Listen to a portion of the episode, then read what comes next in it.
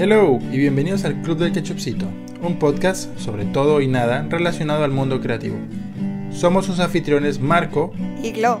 Y nos encanta hablar de muchos temas. Pueden esperar una que otra grosería, quotes de películas y canciones y todo lo que tenga que ver con las carreras que nuestros papás no querían que estudiemos. Empecemos. Hola, están escuchando el episodio 45 del Club del Ketchupcito. Hola, hola, ¿qué tal? ¿Cómo están? ¿Cómo me les va? Buenos días, buenas tardes y muy buenas noches. Eh, un saludo a sus mercedes. Este episodio muy colombianísimo porque venimos eh, al especial eh, cinematográfico de la temporada y esta vez, como ya lo habrán leído en el título del episodio, es un episodio de encanto.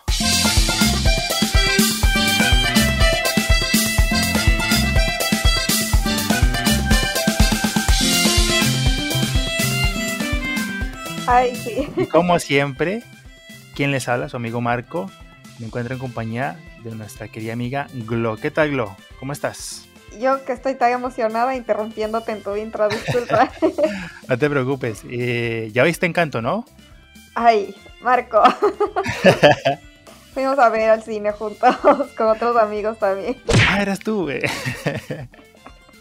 Y me pregunto si es que ya vi. Les dimos, les dimos un buen tiempo de espera eh, para que todos hayan tenido la oportunidad de ir a ver la peli. Si no la han visto, desde ya, recomendadísima. Y en este episodio, mejor dicho, especial, especialísimo. Pero antes de irnos con, con lo que les tenemos, eh, ¿qué tal la semana? ¿Cómo va todo, Glo?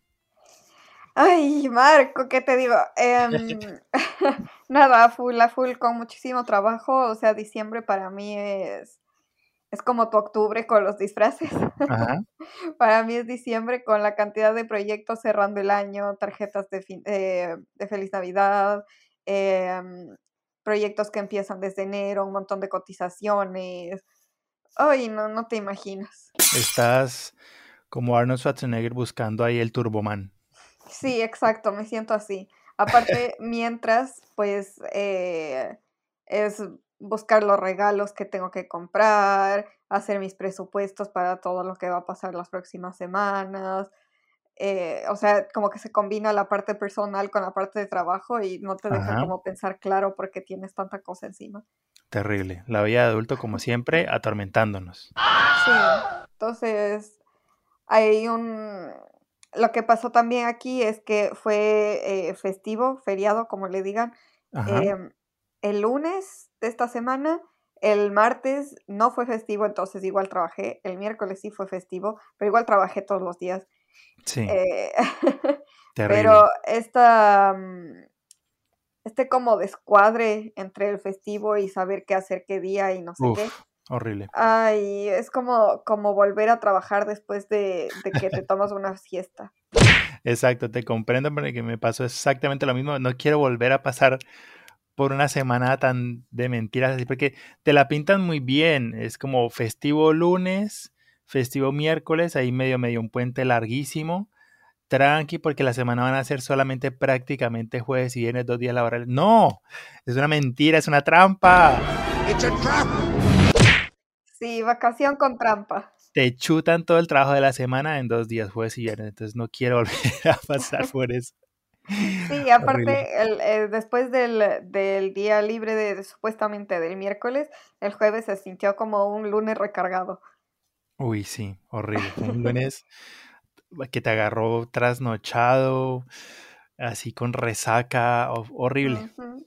Entonces, bueno, ya sabes, como que eh, el eh, que tengo, como saben y ya les he contado, un trabajo a medio tiempo y mi otro medio tiempo eh, hago mis proyectos y mis cosas de forma freelance. Entonces tengo esas dos cosas, la tesis que sigo en eso, que estoy con el acelerador a fondo, tengo todas estas cosas personales de temas encima que tengo que hacer y encima gente me pide favores que no le puedo decir que no y tengo que empezar a establecer límites. Ay, sí. Chicos, eh, lección de vida de adulto, aprendan a decir que no a veces, por favor. No cometan los errores que cometemos nosotros, por favor. Sí. Y bueno, o sea, en todo caso, siempre hay tiempo para el club del ketchupcito. siempre se hace hueco para esto. Y más ahora que tenemos un invitadazo. Cuéntanos, Marco, quién es. Así es, así es. Un invitado muy ad hoc al tema de este episodio, porque fíjense, vamos a hablar de Encanto. Aquí la mitad del personal del Club de Cachipito es fanática de Disney, la otra mitad es colombiana. Entonces estamos hechos para hablar de esta peli. Y lo mejor de todo es que nos acompaña una persona muy talentosa. Con ustedes el señor Alejandro Mesa. Hola, hola Globo, hola Marco, qué gusto estar acá. Hola, muchas gracias por unirte. No, no, no, a ustedes por la invitación, en verdad estoy muy, muy feliz de acompañarlos hoy. Alejo, bienvenido al Club de Ketchupcito, hermano. Muchas gracias por Muchísimas acompañarnos. Gracias. Muchas gracias, Marco, estoy muy feliz, en verdad. Y indicadísimo eh, que nos acompañe en este especial cinematográfico, porque Alejo es un tipo muy talentoso, un ilustrador y colega reteso.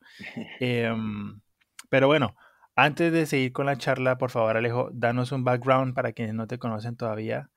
De a qué haces, a qué te dedicas, de dónde eres, un poquito de, más de Alejandro eh, Mesa. Súper, pues Mira, eh, yo soy diseñador gráfico. A ver, yo estudié diseño gráfico en, Bogotá, pero eh, me desempeño como, como ilustrador freelance. Yo creo que llevo trabajando en esta profesión tan linda, creo que em, poco más de, nueve años.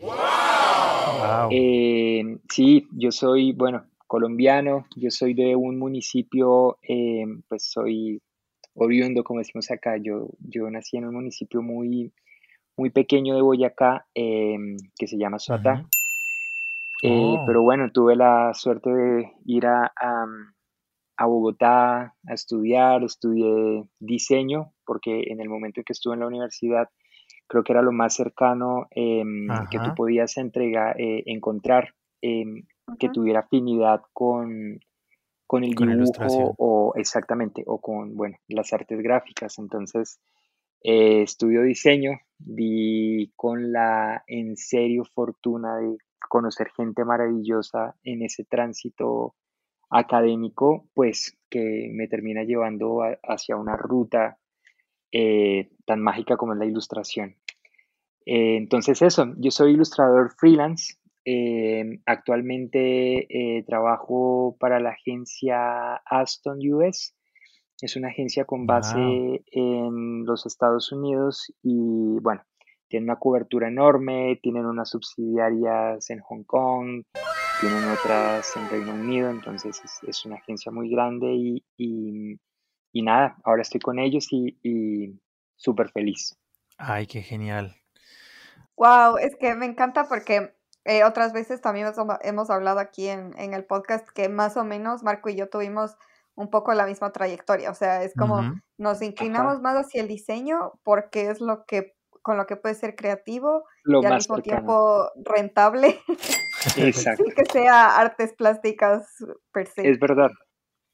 Y mm, tal vez puede ser como un poco infundado por ese miedo de de me voy a morir de hambre, que es totalmente mentira. no, todo es verdad. Mira que a mí me pasaba eso, incluso em, alcanzamos a, a, tener ese, como esa charla con mis padres y, y de pensar como e, e, ese, ese imaginario mm, que ya existe, que es como muy tardío, ¿sabes? Como que te dicen, tú vas a estudiar diseño o vas a estudiar artes y, y es como, pucha, te, te, vas a morir de hambre, o sea, ¿qué vas a hacer? ¿En qué vas a trabajar? Como, y es una locura porque en últimas tú tomas una decisión porque tienes una convicción tuya, pero como que ese componente social en un punto te empieza a llenar de, de miedo y claro, yo también estaba como en mitad de carrera y decía, miércoles, ¿yo qué, qué voy a hacer? O sea, ¿será que esto se puede vivir? Y aparte muchas veces en la academia no te ayudan porque es como, oye, no, es que esto no se vive, tú tienes que buscar qué hacer porque es que no, vivir de la ilustración es imposible, aparte en Colombia es como, no, Dios, qué locura. Pero bueno, creo que la recompensa final es que, es que tú seas fiel a, a tus pensamientos, o sea, sí, en serio que son como frases de cajón, em, pero, pero es verdad, creo que cuando tú eres fiel a, la idea que tienes de, del que quieres y para dónde vas, em, las cosas empiezan a resultar, ¿sabes? Total. Entonces, por suerte se terminan desajustando ese imaginario de, de esto no vive nadie. No, no, no, no es cierto de esto se puede vivir y se puede vivir tranquilamente, trabajando honestamente, no, no hay ningún lío. Y sobre todo si es que tú también valoras mucho lo que haces, porque también nos damos cuenta que hay mucha gente que por este imaginario de, de que tal vez las carreras creativas no valen, o que es, un hobby o lo tratan de esa forma. Entonces, si es que tú mismo le das valor a esto y dices, este es mi tiempo, este es mi trabajo y esto es lo que yo tengo que cobrar, pues la gente también te toma un poco más en serio.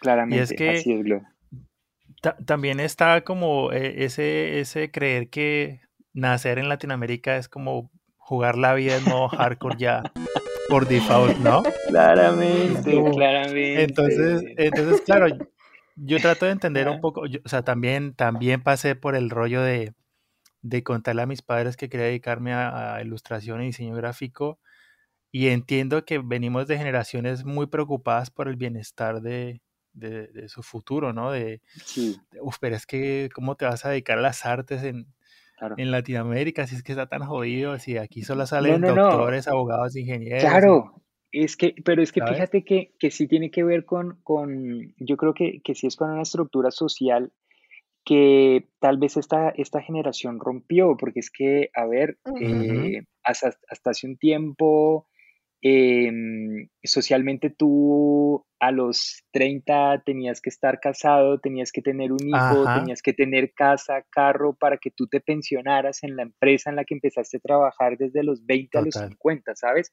Y así era que pensaban los, los, los, nuestros padres. Entonces, para ellos llegar a imaginar que era muy probable que tú no, no fueras a estar vinculado de por vida a una empresa, entonces efectivamente eh, se rompía como e, esa cadena económica que ellos tenían formada, entonces decía miércoles, claro, o sea, este man qué va a hacer, o sea, en qué empresa un diseñador va a trabajar o más si va a dibujar o, ¿sabes? E, e, es, muy raro por esa concepción que existe, em, que, que creo que sí es como un poco un paradigma, de lo que nosotros teníamos que hacer como seres, ¿saben? Como ese ser y el, el, deber ser.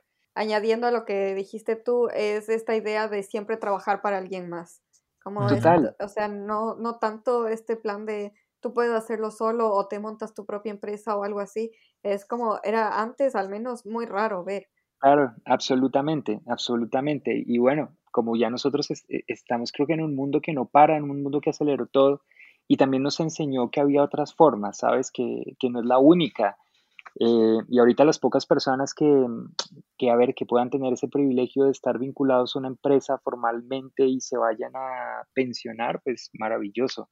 Pero entendemos que el, no sé, el 80%, puedo estar exagerando de la población, pues no lo va a hacer, ¿sabes? Nosotros creo que, al menos acá en Colombia, el hecho de ser freelance es como mantenernos un poco en ese tema de la informalidad, porque pues a ver, no tienes un, solo jefe, sino de ir saltando de proyecto en proyecto, pues también hace que mm, nuestro tema laboral y de contratación sea un poco difuso. Pero como tú lo decías hace un rato, si nosotros tenemos claro el respeto que tenemos por nuestra profesión y lo que hacemos, no hay ningún lío. Creo que es mucho mejor trabajar así que estar tú dependiendo de un solo patrono por el resto de tu vida. Sí, que yo pequé antes de eso y creo que venir acá me ha abierto un poco más la mente porque yo decía, yo nunca voy a ser freelance, yo siempre voy a ser empleada, me da mucha pereza tener que lidiar con facturas, con impuestos, con todo eso, no quiero y voy a ser empleada toda la vida porque me da pereza y prefiero recibir esto eh, seguro todos los meses. Pero a la final como siento ahora que sí que estoy todavía combinando, como dije antes, que tengo un tiempo, un trabajo tiempo parcial y el otro tiempo hago mis propios proyectos. Y esa libertad que me da del tiempo y de cuánto cobrar y no sé, cómo manejo yo mis cosas, es, o sea, no lo cambio por nada. Entonces ahora sí me toca meterme con facturas y con impuestos y eso, pero no lo quiero cambiar porque me siento más, como dicen aquí, autónoma. Autónoma, sí, sí, sí, sí, qué bueno. Sí, maravilloso, es verdad, lo que dices es, es, es muy cierto. Creo que Em, creo que todos en algún punto lidiamos con eso. Yo también estuve em, trabajando, em, creo que cerca de, de, ocho años en una, en una agencia. Claro, aprendí muchísimo. pero creo que todos cumplimos un punto, un ciclo. yo tenía clarísimo que quería dibujar. ya no se me estaban dando tantos chances de, de poder dibujar en la agencia y, y, creo que venía ese paso enorme de decir, hey, Em, yo tengo que dejar esto, tengo que buscar la manera de, de, terminar de perseguir mi sueño porque tú te puedes quedar en una zona de confort maravilloso efectivamente, con un solo patrón que te pague bien, que te trate bien, em, pero ¿qué termina pasando con lo que tú quieres ser, sabes? Y, y, yo también tenía un poco ese miedo de decir, bueno, eh, yo voy a renunciar y qué voy a hacer, de dónde va a salir el trabajo, eh, cómo voy a pagar las facturas, que, pero a ver, creo que es una decisión em, y si tú, creo que se lo preguntas a la mayoría, una vez dan el paso de ser independientes o, autónomos, eh, las cosas empiezan a resultar muy bien. Creo que más son los miedos que tiene uno de dar ese paso enorme eh, que ya el resultado, ¿sabes? Creo que nos enfocamos muchas veces en el temor y no en la felicidad que nos puede traer em, como ser, ser libres, de, por decirlo de alguna manera. Y también em, yo siento que, al menos esto me ha pasado a mí, que mientras más fiel eres, tomando tus palabras, Alejandro, copiando un poco, mientras más fiel eres a quién eres tú de verdad, mejor te salen las cosas y más reconocimiento llegas a tener. Y con esto quiero decir, por ejemplo, eh, yo que sé, a veces si estás en una agencia te van a decir, necesito una ilustración en este estilo. Y no te sale, y no te sale, y no te sale porque no es tu mano, no es no eres tú, no eres tú. Y entonces cuando ya te buscan por lo que tú haces y por lo que eres bueno, es mucho mejor. Para tu ego también. Yo, yo siempre creo que, y lo hemos hablado en varios episodios, que como que la clave es dedicarse a lo que uno le apasiona, porque sí para, yo he entendido a través de, como de mi experiencia, que para tener éxito en algo hay que trasnocharse por ese algo, hay que hacer un gran esfuerzo, sacrificios.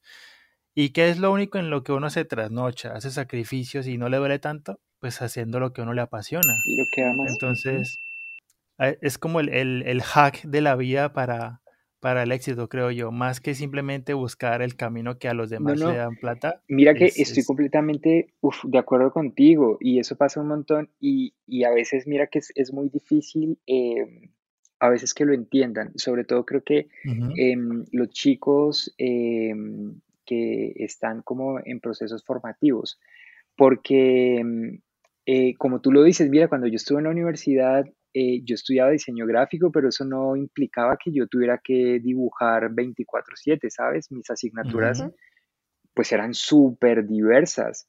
Entonces, em, aparte yo eh, más o menos hacia mitad de carrera eh, conseguí un trabajo que me pude vincular a la agencia, se llamaba Barquito de Papel.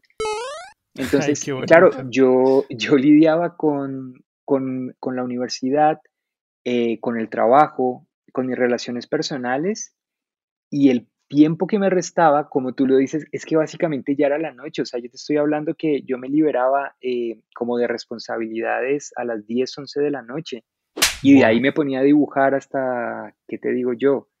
Eh, una, dos de la mañana porque lo quería hacer, ¿sabes? Porque de lo contrario no habría chance.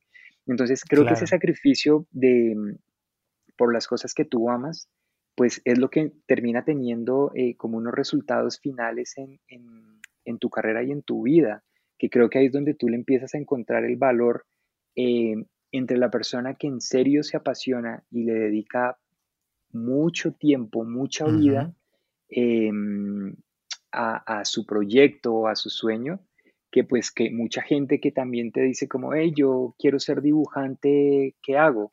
Como es como, pues, ¿qué hago? Llave, dibujar. O sea, ¿cómo quieres ser dibujante si no dibujas? Y es que pasa mucho, ¿sabes?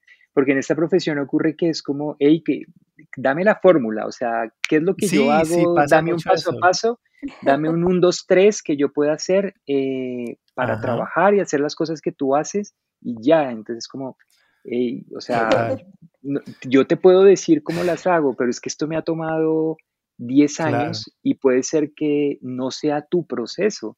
Entonces ponte a dibujar, es que es el consejo que yo le doy a todo el mundo cuando me dicen, hey, ¿qué hago? Dibuje, mano. Sí. y, justo es, y justo es lo que no quieren escuchar, que es lo más chistoso. Exacto. Que me imagino que te habrá pasado mil veces que ven tu trabajo y te dicen, Alejo, ¿y, y qué pincel usa usted? ¿Y con Total, lo todo el tiempo. Y es que eso es súper chistoso porque muchas veces eh, hay ese mal pensamiento de que si yo tengo tus pinceles, eh, yo puedo replicar ese proceso.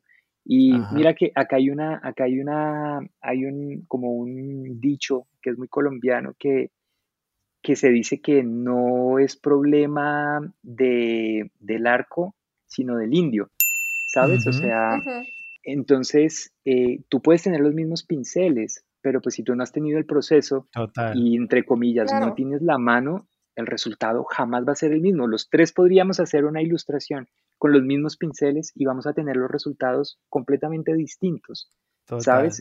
Y es lo que a veces se desconoce, entonces es como, no, dame el paso a paso, o sea, yo qué pongo primero, cómo coloreas, cómo rellenas, con qué pincel manchas y ya, es como hasta luego y es como, no, a ver. sí, sí, sí. Sí. o sea, un buen fotógrafo es buen fotógrafo con una cámara desechable. Total, o con el celular. Exactamente, exactamente. Eso, eso nos, nos, sucede. Entonces siempre es como eso, como dibuja, o sea, a nosotros nos ha tomado muchas horas de, de en serio de vida estar frente a una pantalla. Yo, yo hablo de la pantalla porque, por ejemplo, mi, mi proceso se ha sido muy digital. Yo tuve un acercamiento al dibujo eh, completamente digital, o sea, yo arranqué con esas tabletas, con las Wacom bambú pequeñitas, incluso mi primera tabla digital fue una tabla Genius, ¿sabes? Ah, y ahí fue donde yo tuve el primer acercamiento eh, como al dibujo en serio, porque em, ese formato digital me apasionaba, me, me, encantaba, me, me llamaba muchísimo.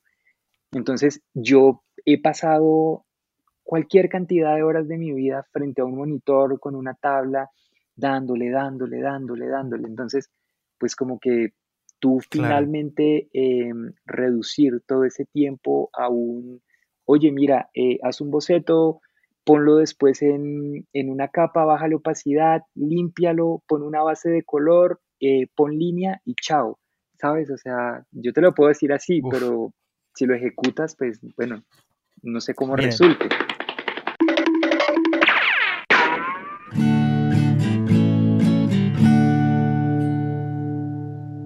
yo creo que este es el momento exacto donde tengo que contar una muy buena anécdota y es el cómo conocí a Alejandro Mesa. Dale, dale. Yo quiero saber que, a mí me interesa. Estoy seguro que Alejo no se acuerda, pero a ver, todo esto pasó casi hace ocho años. Y sé que fue casi hace ocho años porque me salió en un, en un recuerdo de Facebook hace muy poco. Resulta que en Bogotá se hacía un, un salón de ilustración que hoy en día es muy famoso y lo hacía la revista Bacánica. Sí, claro. Entonces, yo participé en la primera edición y pasé con una ilustración. Entonces me fui yo, yo no vivía en Bogotá en ese entonces, yo, yo soy del sur de Colombia, del Huila, entonces me fui yo hasta Bogotá porque dije, guau, qué importante, estoy en esto, no sé qué. Em, me encontré con el director de la revista Bacánica, Juan Camilo Corredor, que para él un saludo y un abrazo. Y entonces... Camilo es un nombre muy colombiano. sí. Juan Camilo, particularmente. Y, Juan. Y entonces yo no conocía a nadie, entonces eh, Juan Camilo me hizo el favor de presentarme como con los chicos que estaban ahí en el día de la inauguración. Entonces conocí a, a Omar, que estuvo también aquí en el, en el podcast. y luego me dice Juan Camilo, que le presenté este máximo eh, Alejandro Mesa para que lo conozca. Y yo, bueno, vamos. Me presentó a Alejandro y muy cordial el man, no sé qué, pero yo nunca había visto el trabajo de Alejandro. Y justo ahora que mencionas Wacom me hiciste recordar eso porque justo había una pantalla Wacom grandota, como de 27 Sí, pulgadas. la En el, en el evento Sí, sí, estábamos un montón de gente haciendo fila para probarla y, eh, y te invitan a ilustrar. Entonces tú, muy tranqui, porque por supuesto, la, lo chévere de la gente que tiene experiencia es que para los demás lo hace ver súper fácil.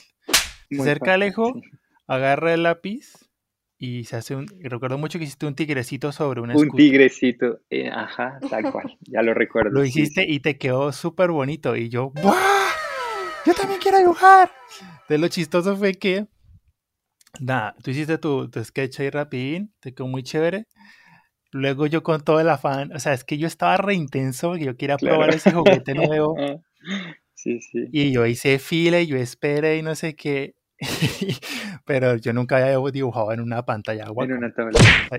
Yo, yo tenía una Intuos pequeñita que era de Wacom, pero no era una pantalla. Sí. Entonces, Yo todavía trabajo con una de esas.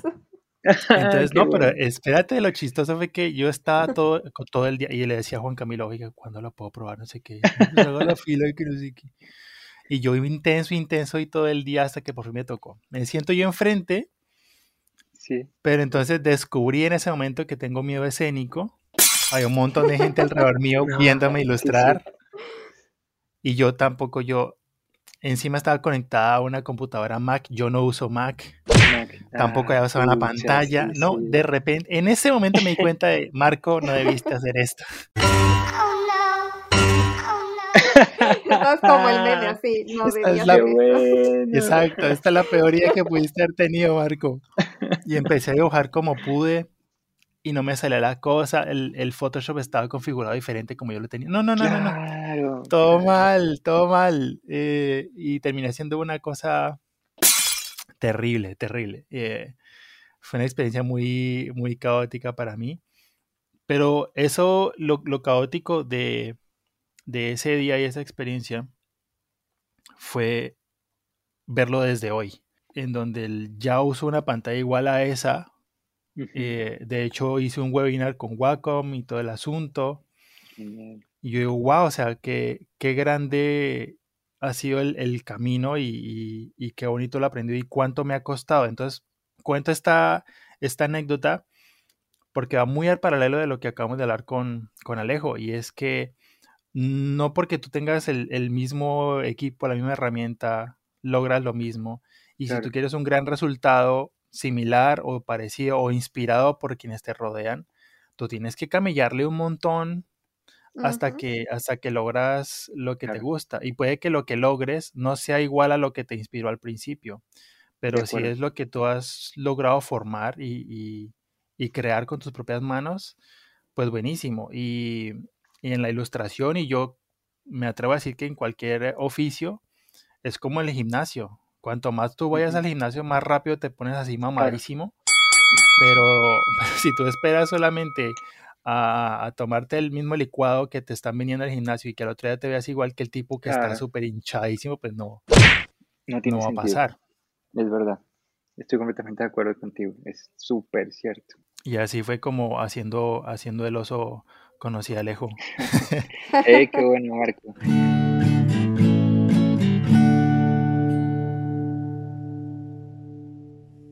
Algo más por lo que hemos invitado a, a Alejo es precisamente uno de sus últimos proyectos en los que ha participado y que tiene que ver con la temática eh, central de este episodio. Así que yo creo que antes de eso inauguramos la sección No se habla de Bruno. No se habla de Bruno. ¿Ok? Hemos Entonces vamos a empezar un poquito de este proyecto en el que está Alejo eh, y nos vamos adentrando al mundo de Encanto. Así que Alejo, por favor, cuéntanos un poquito del Golden Book de Encanto. Ay, espera, espera, antes de que empieces, eh, quiero decir una cosa interesante. Eh, nada, que me encantan los Golden Books de Disney. antes de que les sí. entonces cuando Marco me dijo, él fue el que hizo las ilustraciones del Golden Book de Encanto, fue como, ¿qué? Amo, Sí, o sea, los Golden Books son la cosa más divina que puede existir para mí, o sea, en tema artístico. Mira que a mí me pasa, me pasa lo mismo. Yo, yo siento un amor particular por el formato y es que, en serio, mira, a veces es, es, es muy loco hablar de ello porque, este, mm, puede pasar que tú hagas un proyecto y, y por, por, no sé, congraciarte con tus editores, congraciarte con tu agencia, em, puedas decir como, sí, es que a mí me encanta, es que fue un proyecto que yo soñé, bla, bla, bla. No, no, no. A mí sí me pasa, yo soy un fan de los Little Golden Books, pero muchísimo. Y es porque em, es, un, es un formato, eh, yo siempre insisto con eso, que tiene un valor histórico, primero, enorme em, en la historia, valga la redundancia, de, del libro en los Estados Unidos, porque fue una manera en que se masificó el libro ilustrado para niños. Em, y segundo, porque muchos de los autores que yo he admirado profundamente eh, de este periodo mm, que todos conocemos como la mid-century, eh, habían trabajado y habían desarrollado en el formato. Entonces era una locura, incluso muchos de los artistas eh, modernos que me encantan han trabajado en el formato. Entonces, em, la cosa es, es era, era rarísima. Imagínate que cerca de, de los días en que se, en que se lanza el, el teaser, el primer teaser que, lanzó Disney de...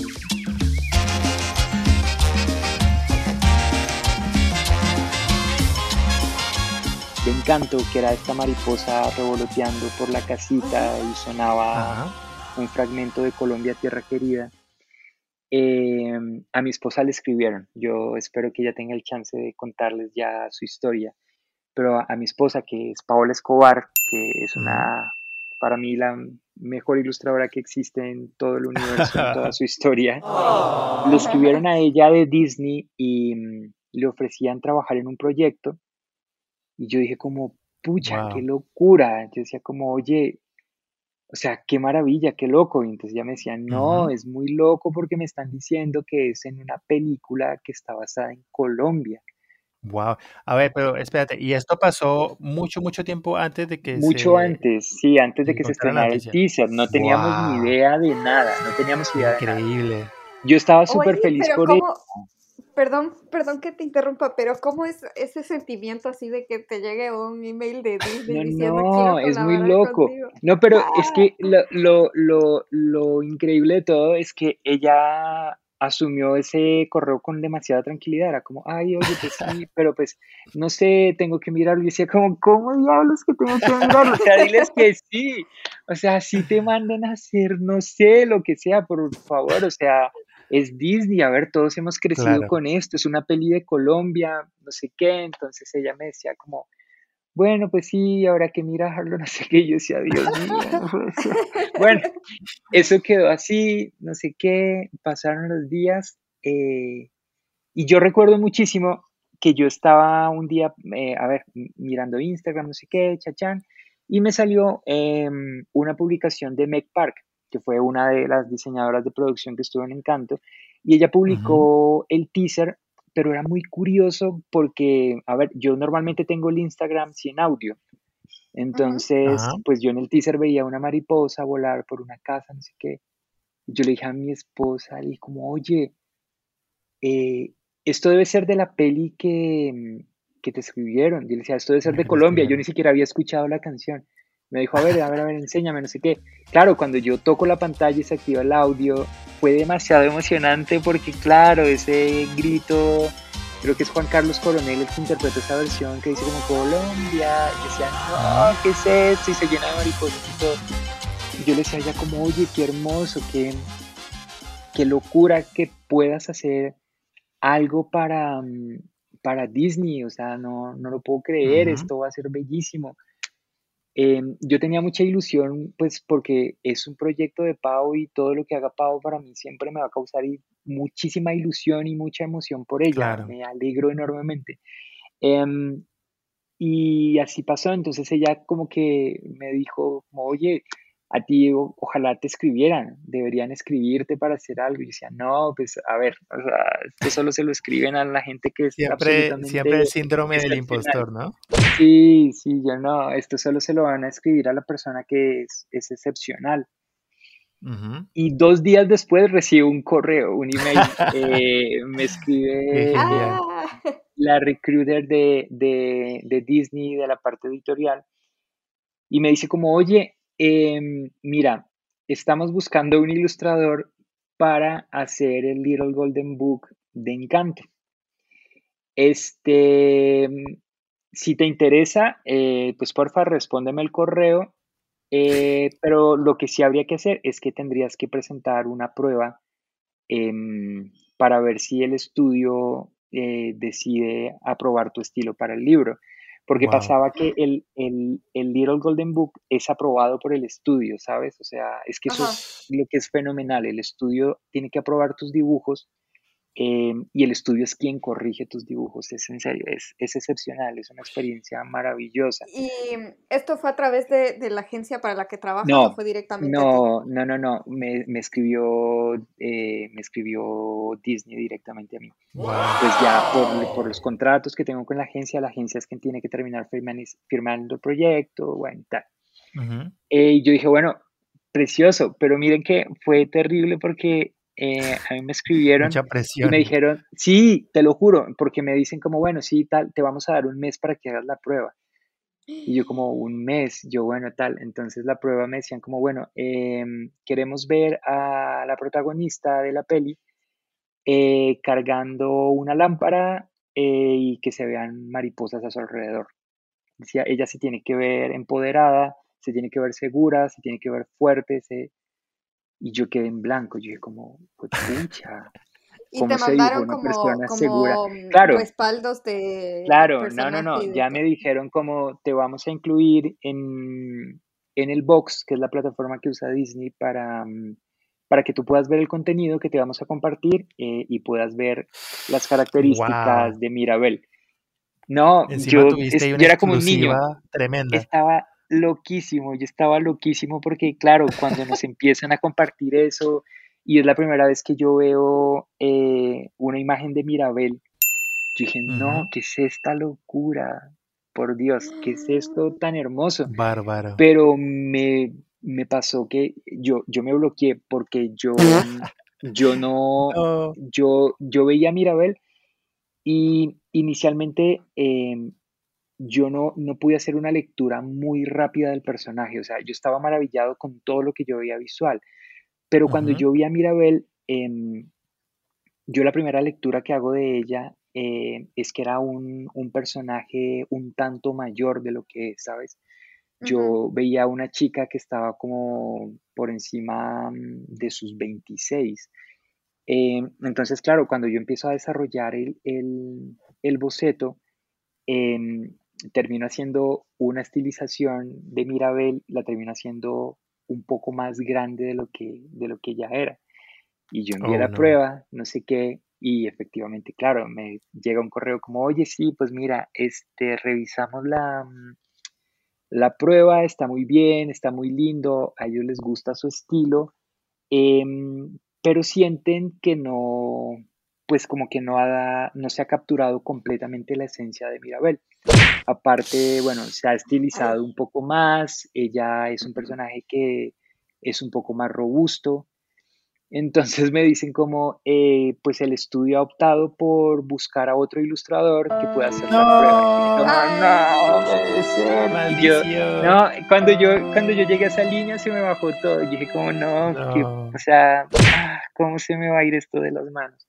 Pero por fortuna, em, Olga, que fue em, la chica que, mi, contacto que yo tuve con Disney, que era quien estaba encargada del desarrollo editorial, me dice, pero sabes qué, sin embargo, yo estoy convencida que tú eres la persona ideal para hacer este proyecto. De Disney me trataron siempre muy bien, o sea, fue maravilloso. Me dice, tú eres la persona eh, ideal para hacer este proyecto.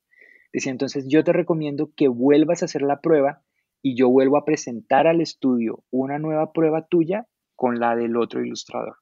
Decía, y ya que lo escojan ellos, pero yo quiero que la vuelvas a hacer. Entonces ella fue muy linda porque sí, y ella entonces, bueno, cogió mi prueba, hizo unos pases, em, eh, hizo unos drawovers sobre lo que yo había entregado y me dijo, mira, eh, yo creo que con estos ajustes podemos estar. Yo, bueno, sin embargo, yo volví a trabajar sobre esos ajustes, Este, y ya finalmente yo mando la prueba eh, la mandé en serio, no se imaginan, yo la mandé, no pude dormir los días la bendición y todo. ahí. Ah, sí, eso fue como Dios la bendiga, mamita.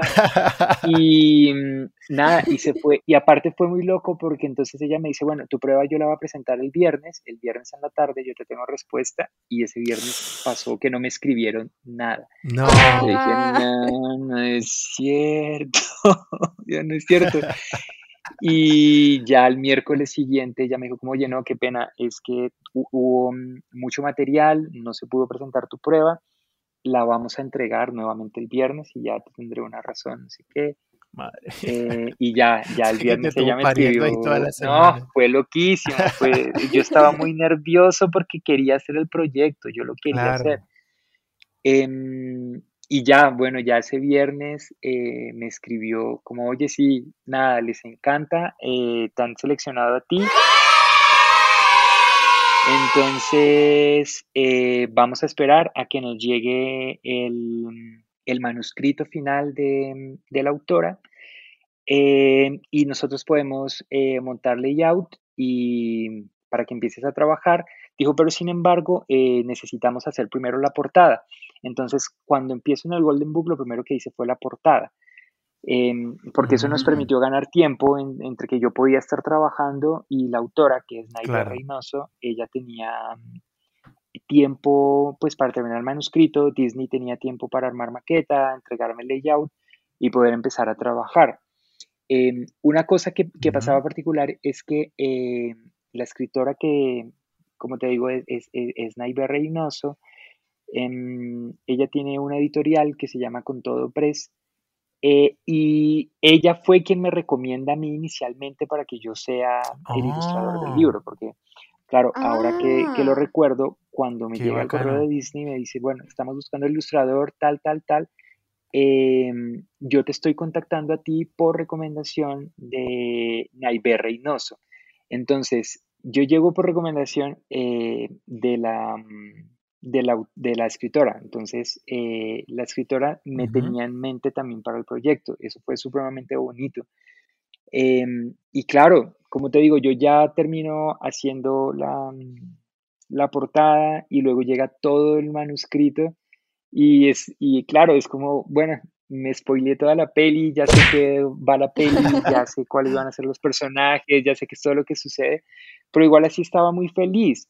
Aparte, Claro. eh, porque te vuelvo a decir, es que es toda la experiencia, o sea, em, nosotros pudimos estar em, en dos preview de la peli, em, Wow. donde pudimos ver la peli un par de veces. Obviamente la peli estaba montada sobre, em, sobre animatics, había muchos stories, eh, había partes que estaban renderizadas finales, otras partes tenía unos renders brutos, pero estaba completamente la peli, entonces era súper hermoso, o sea, era muy emocionante estar en el proyecto así y decir, miércoles, yo estoy viendo esto, o sea, qué maravilla. Y, y era fascinante poder compartirlo con Pau porque em, Disney tiene unos, unas cláusulas de confidencialidad pues bastante complejas, es apenas entendible, ¿sabes? Claro. y era para mí maravilloso estarlo compartiendo con ella porque cuando yo tenía preview, ella también tenía preview.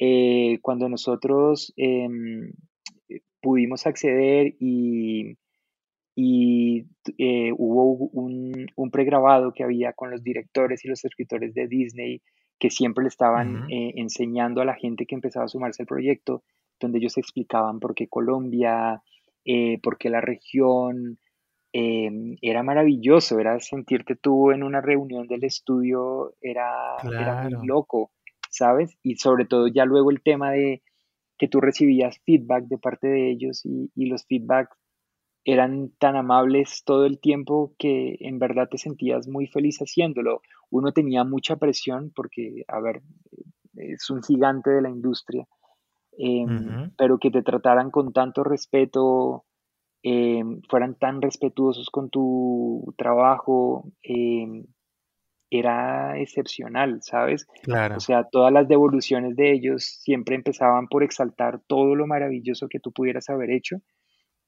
y ya luego te decían como, hey, ven, hay que trabajar esto, pin, pin, pin, muy puntual, no sé qué, y ya, y eran unas devoluciones tan puntuales que tú la, la hacías y inmediatamente pasaba, o sea, tampoco era como, oye, no, estamos en círculos, hay que volver, nada, nada, fue, creo que es la experiencia más hermosa que yo he tenido hasta ahora de, de trabajar en un proyecto, pues por todo lo que significa, pero es sobre todo de fondo por la calidad y el trato que tú recibías em, de parte de, de ellos. no, qué hermoso. Y también siento que, no sé, tal vez de solo mi perspectiva o mi percepción, pero que em, cuando es una empresa así más grande y con tanta experiencia, sobre todo en, en el medio, ya saben exactamente cómo tienen que tratar, cómo es el flujo de trabajo, tienen todo muy optimizado. Entonces, claro para ti no, a ti no te toca, digamos, adivinar nada, sino que ya te dicen queremos esto, de acuerdo. así, así. Sí, y mira que pasa mucho, sobre todo cuando tú trabajas con, con editoriales en, en, los Estados Unidos y te entregan a ti normalmente el layout, eh, el layout ya viene, viene con, con, muchísimas notas de los editores, ¿sabes? Entonces, eh, tú recibes el, el, manuscrito y recibes las notas que te dicen como, habían cosas muy puntuales, ¿sabes? O sea, en la mayoría de las ilustraciones, como eh, no sé, queremos a Mirabel em, agachada en cunclillas, mirando una grieta en el piso de la casa y ella estaba sorprendida. Tal, como que siempre había unas indicaciones muy puntuales y eso también hacía que el ritmo y el flujo de trabajo fuera genial, fuera rapidísimo también. No tenías que estar volviendo, ¿sabes? Entonces, y, y, no solo con Disney, con las editoriales que yo he podido trabajar en Estados Unidos, siempre es así. Entonces ellos, eh, a ver, tienen una experiencia enorme en todo el tema de desarrollo del libro em, y eso permite que también uno como ilustrador trabaje muy bien, no se queden dando vueltas y los proyectos se terminen ejecutando rápido. Y está muy chévere que nos cuentes eso, Alejo, porque uno tiende a pensar cuando todavía no ha estado trabajando en las grandes ligas, si se puede decir así, uno tiende a pensar que quien está ahí ya es un pro y él sabe cómo hacer las cosas porque sí. Y la verdad es totalmente distinta. Entre más arriba estás o con, entre más profesional es el ambiente, más se refuerza esto de la comunicación entre, entre los participantes. O sea, uno, Completamente. me pasó a mí porque yo, yo solía pensar como que a lo mejor no soy tan capaz de trabajar con cosas grandes porque yo no tengo ni idea, pero la verdad es que cuando llegas ahí, lo que más se hace es hablar entre una persona y la otra. Yo creo que si no pasa así, eso no es profesional. No, saben hablarte y saben dirigir. Exacto. Exacto. Exacto. Y mira que, que sí, eso pasa un poco, sobre todo acá, sabes que el tema de comunicaciones es, es, es, tan cortante. Yo, a, ver, hablo sobre un poco lo, lo, lo que ocurre en la industria del libro acá. Y es que eh, normalmente quien termina siendo tu editor o tu diseñador, eh, a ver, el man no tiene ni idea de qué es lo que tú estás haciendo, o sea, el man sabe que tú dibujas, pero creo que el man en la vida ha cogido un lápiz y no entiende este tipo de procesos. Claro. Entonces son unas vainas súper toscas. Un acto de fe. Y también te decían, en el layout me imagino que también está como, este, en esta parte del texto va aquí, entonces tú ya... Sí, total, el libro, sí, lo que yo te decía, el libro estaba completamente maquetado. O sea, realmente mm. quedaban los espacios em, donde se van a poner las ilustraciones. Pero te vuelvo a decir, sí, pero es que, o sea, te lo digo, no, no, no es solo de Disney, es, es todo, toda la industria del libro en Estados Unidos, me atrevo a decir que funciona así porque ya he, podido estar en varios proyectos y, pasa así todo el tiempo. Es como, a ver, vamos a lo que vamos, ¿sabes? O sea, como tú eres libre de interpretar esto que te estoy diciendo, pero si lo desarrollamos así va a ser mucho más fácil para todos.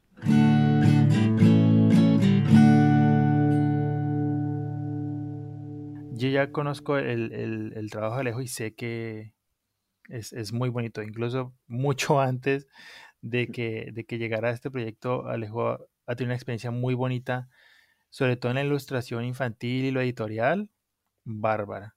O sea, y está muy bueno que, sobre todo, me gustaría que si alguien que todavía no está en este rollo tan profesional y, aspira a llegar a lo que hace Alejo, que sepa muy bien del, de que sí es posible acceder a este tipo de, de experiencias, sobre todo si eres colombiano, si estás en Latinoamérica, eh, hay acceso a esto, ¿no? Porque tendemos a pensar de que no, es que estas cosas son solamente para los profesionales gringos y ya no, yo no. Y la verdad es que hoy en día sí que tenemos muchos medios y hay mucho talento en, Colombia y en Latinoamérica en general. Hay mucho talento muy chévere que, que está siendo partícipe de proyectos que están más allá de las fronteras.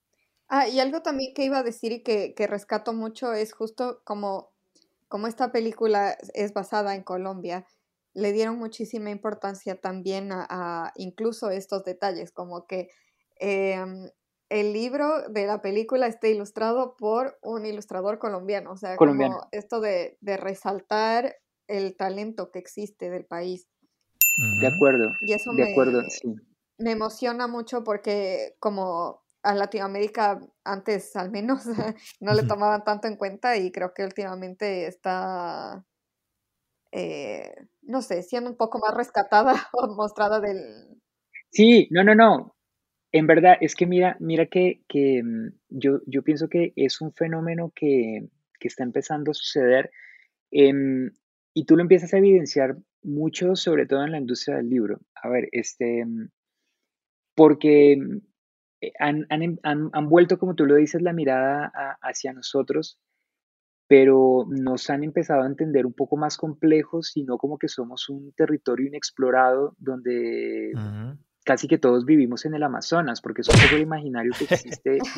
si no es que nosotros estamos en el Amazonas y nos peleamos la vida todos los días con jaguares, em, es porque desafortunadamente en el caso de Colombia, em, entonces todos somos narcotraficantes, ¿sabes? Pero entonces eh, eh, eh, ese tipo de industria ha vuelto la mirada hacia nosotros y ha entendido que nosotros como región em, tenemos unas historias súper bonitas y también muy diversas de contar, ¿sabes? Entonces hay unas historias también inspiradorcísimas de latinos que han hecho em, muchísimo por diferentes, no sé, actividades humanas eh, bien sean los Estados Unidos o que propiciaron cambios eh, profundos y unos cambios muy nobles y unos cambios muy buenos en la región. Y eso lo están empezando a ver. Y entonces no solo están valorando esa historia, sino a quienes sean capaces de contarla y a quienes sean capaces de dibujarla. ¿Sabes? Em, claro. A veces que tú empiezas a, a recibir encargos, em, se menciona en el encargo que la persona que quieren que ejecute ese proyecto sea latino. ¿Sí? Claro. Y eso es maravilloso, porque para nosotros es, un mercado eh, que se empieza a abrir, donde empezamos a tener hueco, donde empezamos a tener chances, donde empezamos a tener un poco de posibilidades de que podamos eh, traspasar esas fronteras que, que efectivamente hasta hace un tiempo eh, sí estaban un poco cerradas, ¿sabes? O sea, eh, por fortuna esto ha empezado a suceder hace unos 10 años, es que también esto empezado a pasar hace poco. Entonces creo que es un momento donde nosotros tenemos esa oportunidad de mostrarnos, eh, de mostrar las capacidades que tenemos, porque es que en la región hay gente absolutamente maravillosa, ¿sabes? Y es momento de mostrar que nosotros tenemos un trabajo y un power enorme que nos permite estar allí sin ningún problema. Y también, bueno, resalto como, como la super fan de Disney que soy, que Walt Disney mismo tenía mucho interés y mucha afinidad por la cultura latinoamericana. Y de ahí pues salió Saludos Amigos y Los Tres Caballeros, que son hermosos. y, y viajaba constantemente a México sobre todo. Entonces yo pienso como que, no sé, tal vez él si viviera ahora, estaría orgulloso de una, de una producción tipo Encanto por la autenticidad que tiene. mira que cuando, cuando nos hacían el research de, de, un poco las motivaciones que había tenido el estudio, eh, mira que, que, que, sí era, era muy particular porque la, la zona que ellos terminan determinando para el desarrollo de la peli, eh, históricamente la concentran eh, en lo que todos, bueno, la mayoría de, nosotros que, compartimos región del norte de, de Sudamérica, eh, fue la Gran Colombia. Entonces, el punto de partida que ellos tienen eh, efectivamente es un poco lo que fue Colombia, Venezuela, Ecuador, Panamá. ¿Sabes? O sea, ese fue como el espectro que ellos tenían para empezar a trabajar em, porque nosotros compartimos muchísimas cosas culturales, nosotros somos muy, muy, muy cercanos. El foco termina siendo un poco em, después Colombia, pero el punto de partida sí es, es, el norte de la región. ¡Wow! ¡Qué buen dato! Bueno, em, yo creo que ya que nos entramos en este asunto, oficialmente inauguró la, ya la zona donde se puede hablar de Bruno.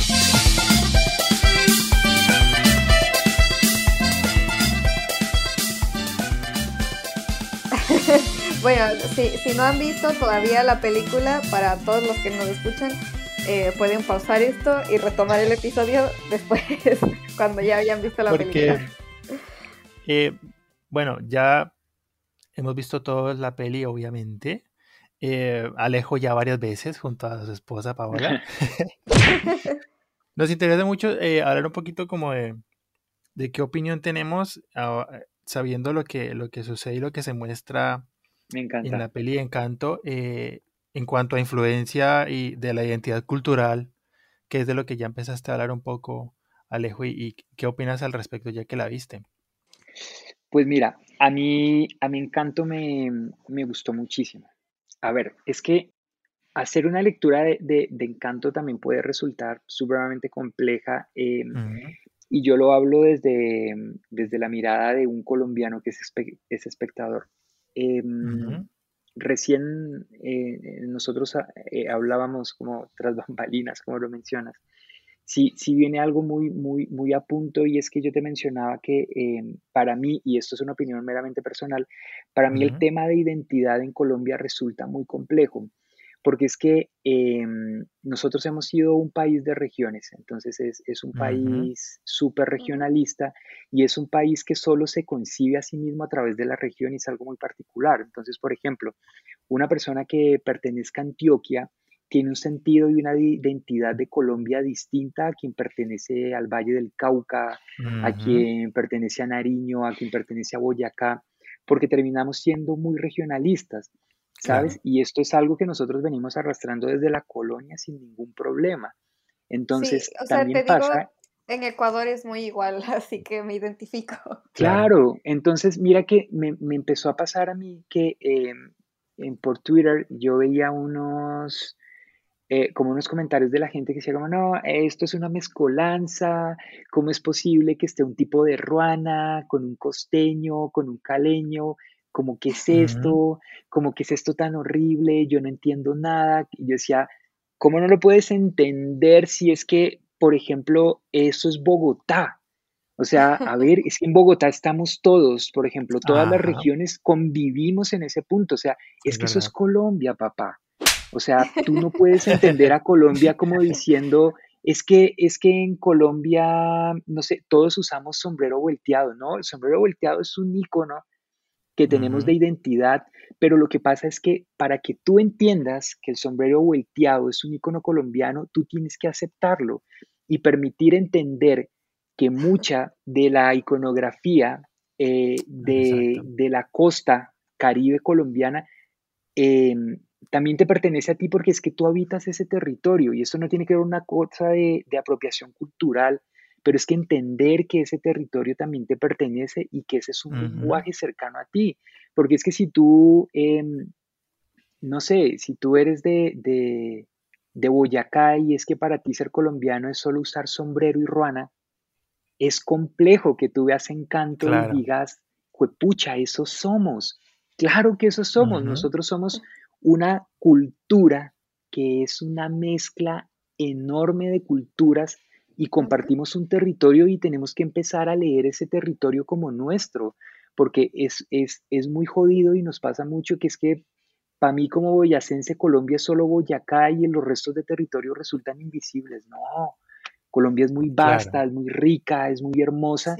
Y yo primero tengo que ser capaz de aceptar que esos otros territorios hacen parte de mi país. Y, y claro, resulta una cosa que pudiera aplicar a todos los países de decir es que sí, es que mi país es diverso y en la diversidad está el tema de identidad. Como uno dice, bueno, eso es, una, eso es una tontería, pero no, es que acá pasa. O sea, si nosotros somos incapaces de entender la diversidad que tenemos como territorio, en ningún punto vamos a llegar eh, a, a, hacer esa lectura de nación, ¿sabes? De decir qué es Colombia, porque es que definir a Colombia es muy complejo. Por eso, Encanto resulta desde, desde su desarrollo visual supremamente compleja, por eso el vestuario es tan diverso. Creo que es la película que tiene el vestuario más diverso, todos sus personajes son distintos, porque eh, ellos también alcanzaron a hacer esa lectura de que Colombia es súper diversa, ¿sabes? Pero tenemos que compartir ese, ese territorio. También a veces hace falta que venga alguien externo y, vea todo lo que hay para decir, o sea, hace como un resumen de todo lo que ha visto, ¿no? No puede en hora y media, dos horas de película poner eh, mucho más de todo lo que ya hay. Claro. Pero es que, es que nomás es complejo, porque, a ver, estamos hablando de una región que tiene, por ejemplo, unas tradiciones muy distintas, ¿sabes? Que compartimos algunas, claro, como por ejemplo el tema de velitas, por eso es tan fuerte eh, el tema de la vela en Encanto, por la tradición de velitas que existe en Colombia. Pero mira que, por ejemplo, incluso cuando Pixar hace Coco, que trabaja bajo una eh, tradición que es ampliamente extendida en todo el territorio mexicano y aún así no logra ponerlos de acuerdo a todos en que te digan, oye, eso somos. Entonces ahora imagínate en Colombia, o sea, pucha. Es que, eh, a ver, esta, esta polémica se iba a dar. Primero porque, porque Internet. No hay nada, yo creo que hoy en día no hay nada que no se pueda llamar polémica en Internet. Y segundo, Total. claro, em, creo que a lo mejor a la gente que no, no es de Colombia o no está tan familiarizada, no le afectó tanto, pero nosotros que sí somos de Colombia, seguro que ahí hay una, visión totalmente distinta. Incluso, y esto lo hablaba un poco con otra amiga que estuvo aquí en el podcast, eh, Dana Sanmar, yo le mencionaba a ella, incluso para mí, que soy un colombiano, en ese momento tengo una visión diferente para ver Encanto, porque es que, a pesar de que soy colombiano, soy un colombiano que vive fuera de Colombia. Sí, sí, sí. Y eso ya es un, un parteaguas para cómo yo estoy viendo la película. Y agregando a lo que menciona Alejo, por supuesto, resumir toda Colombia en una peli, imposible. Eso desde ya de acuerdo. partimos de que eso es un desafío grandísimo. Y si, nos ponemos a averiguar sobre la producción desde el inicio, o sea, esto es una cosa que estuvieron estudiando años. O sea, la gente de Disney no busco en Google, a ver, Wikipedia, no agarraron como Wikipedia Colombia, a ver, listo, empecemos el storyboard. no, no, no, no, no. es gente que, que, fue a Colombia y investigó la cultura y agarró diferentes iconos gráficos como las cosas más representativas que pudiera encontrar. Hay mucha influencia literaria también, pues por lo de Gabriel García Márquez. García Márquez, sí, sí. Em, está muy presente como un conjunto de esencias, creo yo, reunías eh, a favor de una historia, que yo creo que eso es un poco lo que la gente no, no, tal vez no deja que, que le disfrute la película, y es que no es simplemente una peli que te va a contar todo esto es colombiano, es una historia que se desarrolla en un contexto colombiano, ¿no? De acuerdo. Entonces, eh, yo creo que desprendiéndose de, de, de, eso también te ayuda a disfrutar un poquito la peli, porque la peli, la intención de la peli no es contarte todo sobre Colombia, sino una historia que pasa en un contexto colombiano. Igual, igual fíjate que sí, perfecto.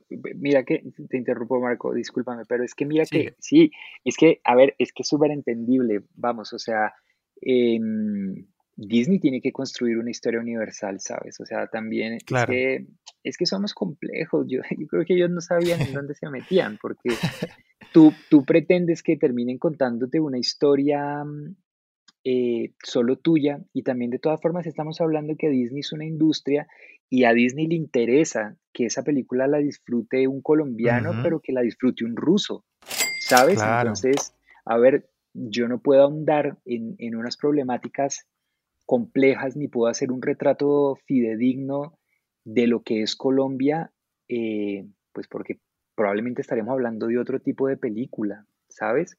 Claro. Y tendría que ser una película incluso hecha por colombianos para un mercado netamente colombiano.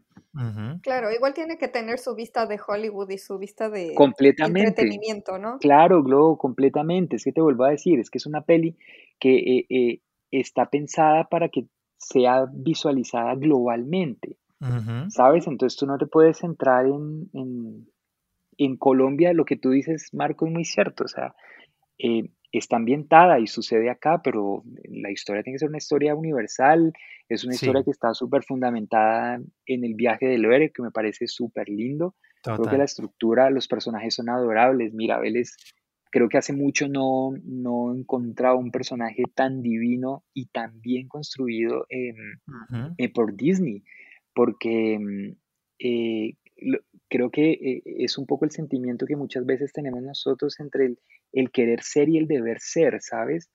Em, Total. Y la historia de ella me parece absolutamente conmovedora. A mí lo que es la historia de Mira y la historia de, de la abuela fueron dos historias que me conmovieron mucho, que yo como colombiano sí me sentí muy, muy cercano a ellas.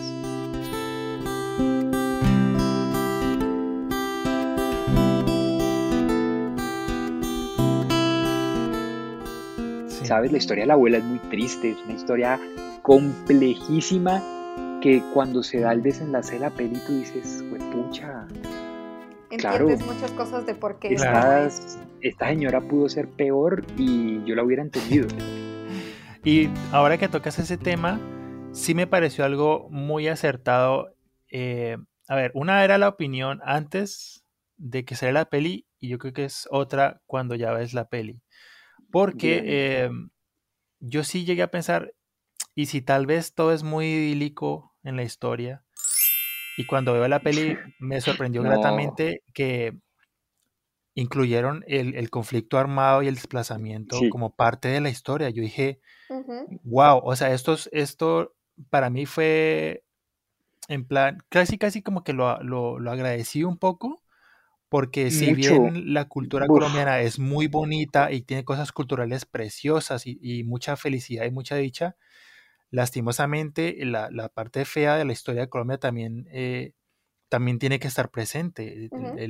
Lo, fuerte, lo fuerte del, desplazamiento y los años de, violencia que ha habido en Colombia no se pueden negar. Y yo creo que lo han tratado muy bien, no al punto de la típica telenovela de narcos y fufas eh, que tanto odio hoy en día y que tanto sobra. Y lo han, lo han tocado, yo creo que al, punto correcto para, para la historia. Entonces, yo creo que eso fue muy consciente por parte de Disney. Hay dos cosas que, que, yo quiero resaltar un poco que me parecen importantes. La primera es, eh, igual tocando el tema que decía Alejo antes, que, mm, sobre la diversidad de, personajes y personas que hay y cómo han tratado de, resumir la diversidad, sobre todo étnica, que hay en Colombia. Em, y eh, con esto hay como esta medio anécdota así del mundo de Hollywood que cuando salió In the Heights, que es este otro musical de, de Lin Manuel Miranda, había mucha gente que, que, se quejó después porque decía, falta la representación de las personas afrolatinas, porque no había muchos afrolatinos en In the Heights.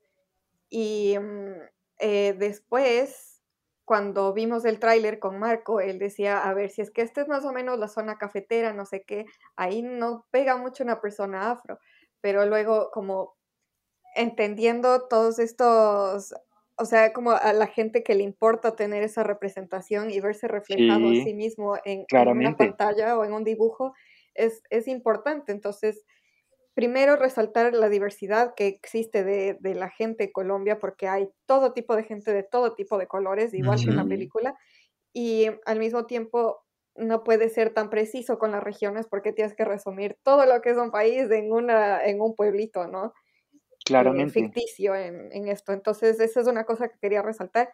Y la otra, que me pareció súper inteligente de parte de, los guionistas, animadores y toda la gente que conceptualizó la película, de cómo incluyeron la, diversidad de fauna y de flora y de climas, porque al igual que Ecuador, me imagino, ¿no? Colombia no tiene estaciones, entonces, por ejemplo, que el clima sea tan bipolar, claro, hay una, hay, la tía Pepa que, depende de su humor, cambia el clima y me parece buenísimo.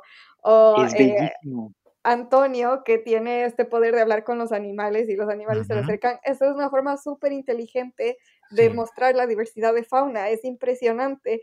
Y la otra, eh, Isabela, con las flores, muestra toda la diversidad de, plantas y de cosas que pueden existir en, Colombia, que me parece también bellísimo. O sea, es una cosa tan inteligente darles eh, poderes mágicos que representen todo, o sea, como para incluir la diversidad de todo lo que hay. Sí, claro. de acuerdo es, es, es bellísimo. O sea, yo también, yo también quedé súper impresionado porque creo que como ellos supieron aprovechar em, los recursos que vuelvo que ofrecía Colombia como región, em, lo hicieron de manera muy inteligente. Eh, lo que dice Marco, el hecho de, que efectivamente en Encanto se dé como como eh, bajo esa dinámica de conflicto, porque pues efectivamente nosotros como sociedad arrastramos unos problemas eh, sumamente complejos. El tema del desplazamiento es, es, es, una, es una dinámica que, que, ha afectado profundamente y ha dejado unas cicatrices em, en, en, nosotros como sociedad que, que difícilmente... Eh, en el mediano plazo pueden ser sanadas y que ellos efectivamente puedan tomar esto y, desarrollar esa historia eh, bajo esa premisa de, de, la ay, pucha, del desplazamiento forzado, me pareció a mí súper bueno, a mí me conmovió muchísimo, incluso cuando yo, cuando yo vi la peli que estaba montada sobre la animatic, eh, me sorprendió muchísimo. Yo me puse a llorar, yo no lo podía creer. Porque, porque claro, es que si tú, si tú la miras de entrada, eh, te vuelvo a decir, resulta una historia universal, claramente. Pero ese pequeño detalle, eh, a ti como, colombiano te conmueve mucho porque es que, em, por suerte, no lo he tenido que vivir. Y, pero a ver, eh, hubo un tiempo y, y Marco está de acuerdo conmigo que el tema del desplazamiento acá era diario y eran unas historias absolutamente aterradoras, ¿sabes? Entonces cuando tú ves eso y te sientes tan cercano y dices como miércoles, que, qué fuerte, o sea, qué fuerte esto que ha pasado con nosotros y, y cómo de, de, ese tipo de, de, dinámicas tan dolorosas efectivamente puede emerger luz, porque así mismo tienen que haber un montón de historias de gente que lo perdió todo, de gente que tuvo que salir corriendo con sus niños y pudo encontrar en algún lugar de Colombia un refugio para poder crecer y poder volver a brillar y poder seguir adelante, resulta supremamente inspirador, ¿sabes? Como que tú dices, oh, pucha, es, bueno, no sé, es que, ¿sabes? A mí, a mí e, e, esa historia me, me, tocó mucho, la historia de la abuela es... Total. Ah, y acompañada con dos oruguitas. Dos oruguitas enamoradas pasan sus noches. Ah, sí, esa canción es bellísima. Y sabes, ahora que lo pienso, te iba a decir, eh, ese fue mi momento abuelita Coco de la película. Sí, sí, sí. Y, ahora, irónicamente, involucra a una abuelita también. ahora que lo pienso. Claro, y pero es que mira que son, son estructuras sociales que nosotros tenemos plasmadas, o sea, acá pasa muchísimo el hecho de que, y, y, fíjate que se construye una casa donde llega a vivir la abuela y el abuelo, tienen a sus niños y hay que empezar a ampliar esa casa porque es que ahí se van a quedar sus hijos, ahí se van a casar y ya toca echar segundo piso porque es que en el segundo piso van a vivir los esposos de los hijos tal, tal. Esa, e, esa forma como se construyen un poco mucho eh, eh, las familias en Colombia también me parecía muy, muy bonita representada en esa casa tan grande. Tú, claro, de entrada dices como, no, en Colombia no hay casas así. sí, yo te digo, claro, o sea, si tú vas a la parte exterior, claro, mano, tú no vas a encontrar una casa así, pero es que no es la casa, sino es la esencia del hogar que construyen las familias, ¿sabes? como eso de todos vamos a vivir en este lugar porque somos una familia, eso pasa muchísimo acá. Ese tema de esas casas grandes donde tiene que haber cabida para todo el mundo es muy de la región, o sea, lo vuelvo a decir, es, muy de la región porque evidentemente esto pasa en Venezuela, pasa en Ecuador, pasa en Perú, en Bolivia, estoy Claro. seguro que esa dinámica ocurre mucho. Sí, un montón. Sí, total. A Confirmo. ver, yo, yo estoy seguro que, por ejemplo, alguien de Venezuela habrá dicho como que un momentito, como que la arepa en Colombia, que Ajá, aquí también, sí, sí, ¿sabes? sí, sí, sí, Pero sí, de acuerdo. lo, lo- lo que, lo que yo pienso que hubiera estado mal es si las cosas las hubieran puesto ahí en la historia de manera gratuita, como porque sí. De acuerdo.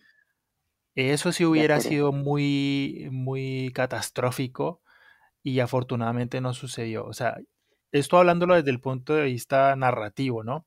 Cuando ves una peli y encuentras cosas que suceden, pero que suceden porque sí, sin un sentido, sin una razón, sí, sí. ahí sientes que falta algo y uno, así no uno, así uno no sea un experto cineasta, uno lo siente como espectador. Entonces, en la peli yo sí agradecí mucho eso, que las, todo el montón de referencias eh, y situaciones que si bien tienen muchas esencias colombianas, suceden y están ahí por una razón, ¿sabes? De acuerdo. Que yo creo que ese era uno como de mis grandes miedos antes de, de ver la peli. Y decir, como, "Uf, ojalá que no, que no haya un tamal, porque sí ya, sino que sí, sí hay muchas cosas muy, como que muy acertadas. Eh, Sí, por sí, ejemplo, completamente de acuerdo. eh, yo veo hay una escena donde le dan una canasta a Mirabel. Ujú. Mirabel, una entrega. Te traje el especial por ser la única madrigal que no tiene un don. Le llamo nuestro especial no especial, ya que no hubo un don para ti. Gracias. que trae eh, achiras que son del Huila, trae panelas, eh, un montón de cosas de diferentes regiones de. Colombia que la lógica diría, un momento, ¿por qué esto está con esto si son de regiones diferentes? Pero en la escena la justifica, le están dando un regalo a Mirabel y todo ese rollo.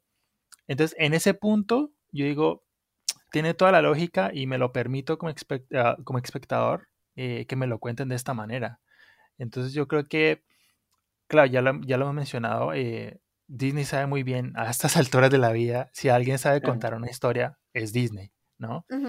Entonces eso sí me alivió muchísimo como espectador cuando, cuando la vi. Y, mm, y además que, como lo mencionaba antes, estando lejos de casa, eh, tiene como una carga sentimental extra para mí Claro, te pega de más. estar viendo como, ay, un Total, ajiaco, claro, ay, hizo esa cosa, claro, eh, claro, claro, unas no achiras, ay, imagino. no sé qué. Eso fue muy bonito porque eh, también es como una carta de recuerdo a, a la tierrita de donde somos, A. Colombia, de acuerdo, sí, Total. eso es. Y otra cosa que, mm, que vi en un análisis, porque me he pasado viendo videos de análisis de la película ya, pero eh, una chica hablaba de mm, tipo como el trauma generacional, que me parece súper interesante, o sea, la forma en la que em, muchas veces los, los, las personas que emigran o los padres que emigran son mucho más duros con sus hijos porque dicen Claro. yo no quiero que mis hijos pasen por lo que yo Y pasé. pasen por lo mismo. Y ahí entiendes también como la psique de la abuela, así de por qué es tan dura con sus hijos y con sus nietos, porque dice, em, yo he trabajado mucho y he luchado tanto sola para salir adelante y, y no quiero que nadie más tenga que pasar por eso nunca. Y, Sí, y es, o sea, me parece algo, una, como un detalle tan sofisticado, porque no es solo, no se trata solo eh, de los desplazamientos forzados, que es como explícitamente lo que se muestra en la película, pero es mucho la actitud que tienen las personas que migran. Como que yo pasé sí, por todo esto, agradece lo que tienes y claro, claro. No, no, de acuerdo. Y eso es muy, muy de los latinos, estoy seguro. O sea, yo creo que todos, eh, la- bueno, no, no todos, es generalizar, pero yo sí creo que muchos pueden eh, sentir eh, eh, en la abuela Alma mucha- muchos comportamientos que han, han vivido con, con sus propias abuelas. Yo lo sentí, ¿sabes? Entonces, a mí me parece que está muy bien. Todo lo así, ese personaje de la abuela me parece que está supremamente bien desarrollado. Aparte, si tú, si tú lo empiezas a ver como em, desde el color, em, es el único personaje que viste de negro. Y Mm, cuando tú tienes ese choque de- del violeta y el negro en un personaje que está en medio de tanto color, em, yo cuando eh, recibí inicialmente el arte de Disney, em, yo dije la abuela es la mala, ¿sabes? Y, y era únicamente por el tema de color, porque es que tú ves a los demás personajes tan coloridos, tan vivos, y resulta que la abuela es negra y violeta. Entonces Mm, también ahí hay unos códigos que, que la peli te empieza a ofrecer a ti y que te empieza a, a llevar por la historia. Y es pues hablando concretamente del desarrollo que tienen con ella, em, que me parece lindísimo, en serio, te vuelvo a decir, es que a- eh, hace mucho no, no conectaba tantísimo y a un nivel tan profundo eh, con un par de personajes en una película, porque no te quedas simplemente con, con la emoción y en el resultado final, sino que efectivamente durante todo el desarrollo de la historia, tú, en serio, al menos en mi caso, conectas a un nivel profundo con lo que está ahí, ¿sabes? O sea, Ajá. hasta el punto que te olvidas que estás viendo unos personajes que son animados y que están modelados en 3D y trasciende a que tú empiezas a hacer una lectura absolutamente personal con ellos. Claro, Pues a mí eso me pareció un éxito. Sí. total. Yo, em, bueno, ya nos hemos alargado un poquito, pero esta charla ha estado muy chévere. Eh, a manera de, de- de conclusión, y si, y si puedo agregar algo, es que artísticamente la apreciamos nosotros con una visión distinta, por supuesto, y también como, como ilustrador, la verdad es que es, es, es muy maravilloso el, el despliegue artístico que hay en cuanto a la interpretación de referencias colombianas y, mm, y el diseño de los personajes también, porque Sí, yo creo que a los tres supongo que nos habrá pasado eso de estarnos fijando en los detalles, como, ay, mira, mira, él tiene, ay, esa florecita que tiene cosida aquí en la parte del vestido, ah, mira cómo está esta parte aquí, no sé qué, el color del fondo, no sé qué. Todo eso estuvo bacanísimo, muy chévere, o sea, lo disfruté muchísimo desde, desde lo colorido de todo el ambiente a, a los personajes, la inclusión de la fauna, el, el chigüiro que se la pasa todo aburrido, fue un, un detalle bacanísimo. Y mm, tanto que lo único que me hizo falta en esta peli fue una referencia a Betty la Fea y ya. fue lo mundo decía único. que Mirabel era, la, era Betty la fea porque tenía sus Sí, es verdad. gafitas y bueno, e- no Era sé una de la las teorías, ¿no? Sí, sí, sí, pero, pero bueno, no, o sea, yo, yo creo que, que sí la representación termina siendo un poco más, como más general eh, y creo que lo terminan haciendo bien, sí, creo que lo que- que tú dices, como, como para concluirlo, sí, a mí sí me parece que, que lo hicieron muy bien, creo que hicieron una representación aparte respetuosa, eh, sin caer en la, mm, En lo en cursi, la, tal vez. en lo O en cursi, el morbo también. Y, y sin caer como en unas representaciones de, mm, como de estereotipos. Entonces sí, creo que construyeron muy bien sus personajes. Yo sí hacía una revisión más bien como de, de, de arquetipos y prototipos que, que termina siendo bastante respetuosa con, con la representación.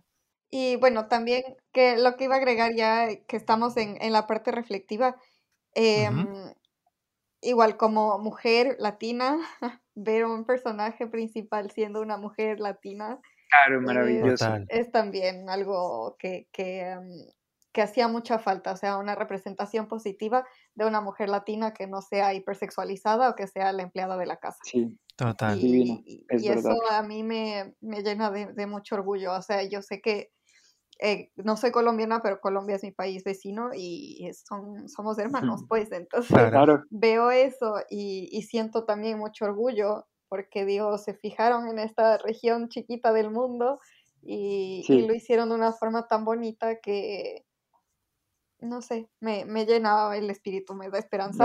maravilloso. Qué bueno, Sí. qué bueno, sí, es hermoso. Y además rescatar que está genial que, que se empiecen a explorar, y Disney lo ha hecho, historias donde la, la meta del personaje femenino no es ennoviarse con el protagonista Claro, masculino. Eso claro, claro. se está derrumbando poco a poco y se agradece muchísimo. O sea, Y me- Total, Me da risa porque hasta hacen broma de eso. O sea, como empezó con Frozen cuando Ana le dice, cuando Elsa le dice a Ana, no te puedes casar con alguien que acabas de conocer.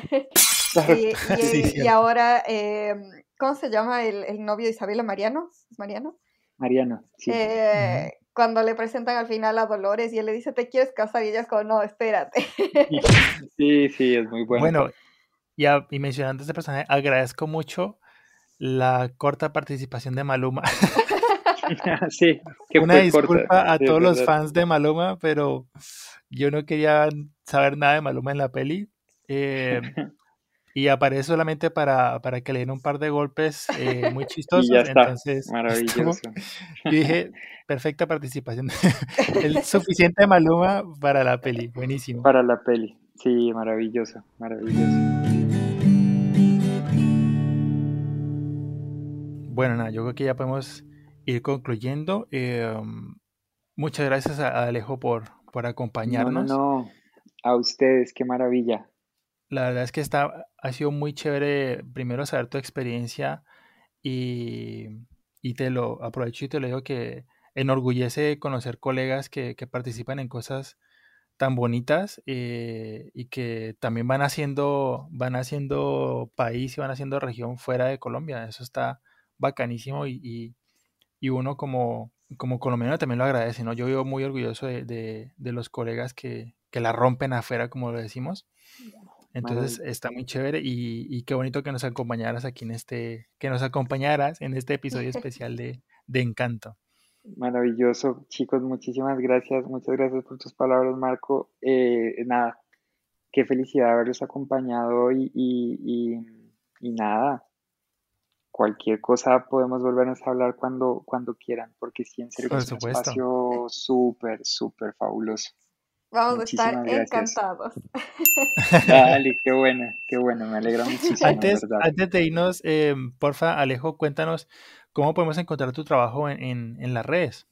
Eh, nada, ahora mm, creo que la única red con la que estoy es Instagram y me pueden buscar como Alejandro Mesa. Mesa, sí, así, Con tal cual, planito. Alejandro Mesa con S, exactamente. Ok, ¿Han visto que hay esta chica en YouTube que hace también eh, Gaby de Mesa con Z. Gaby Mesa con Z? Por eso Ah, pregunto. Sí, me encanta. Sí, sí, me encanta. No, pero es Mesa con S. Entonces así me pueden encontrar en Instagram, fabuloso. Si no conocen el trabajo de Alejo, por favor, háganse un favor y búsquenlo en Instagram y, y chequen el. Van a ver el por qué lo eligieron a él para el Golden Book de, de Disney. Sí, es gracias. precioso, de verdad, te felicito muchísimo. Yo en realidad no te conocía hasta que Marco me dijo y fue como, wow, cómo no supe el trabajo de él antes. Es hermoso, te felicito mucho. Maravilloso, maravilloso. Muchísimas gracias. Muchas gracias, me ha hecho mu- mucha ilusión sus palabras. Glo, ¿a ti cómo te encontramos en las redes? Eh, a ver, pueden ver mi trabajo de diseño en, en mi web, globallejo.com y eh, estoy en Instagram como glow.designs.things. Eso. Genial. Tú, Marco, cuéntanos. Me pueden encontrar en las redes como arroba marcofer. Solamente tienen que cambiar la letra A por una X. Y ahí me encuentran marcofer en Facebook, Instagram y donde sea. Eh, también recuerden que se pueden comunicar con nosotros. Nuestra fanpage en Facebook es el Club de Ketchupcito. Estamos en Instagram también como arroba Ketchupcito Club. Y recuerden que pueden escuchar este y todos los demás episodios en las plataformas de streaming como Spotify, Apple Podcasts, Google Podcasts, todas las cosas podcast. Y por supuesto también nos encuentran en YouTube. Ahí está el Club de Ketchupcito. Am, esperamos que hayan disfrutado este episodio. Muchísimas gracias de nuevo Alejo por acompañarnos. Y nos vemos en el próximo episodio de El Club de Ketchupcito. Chao, chao. Bye, gracias. Chao.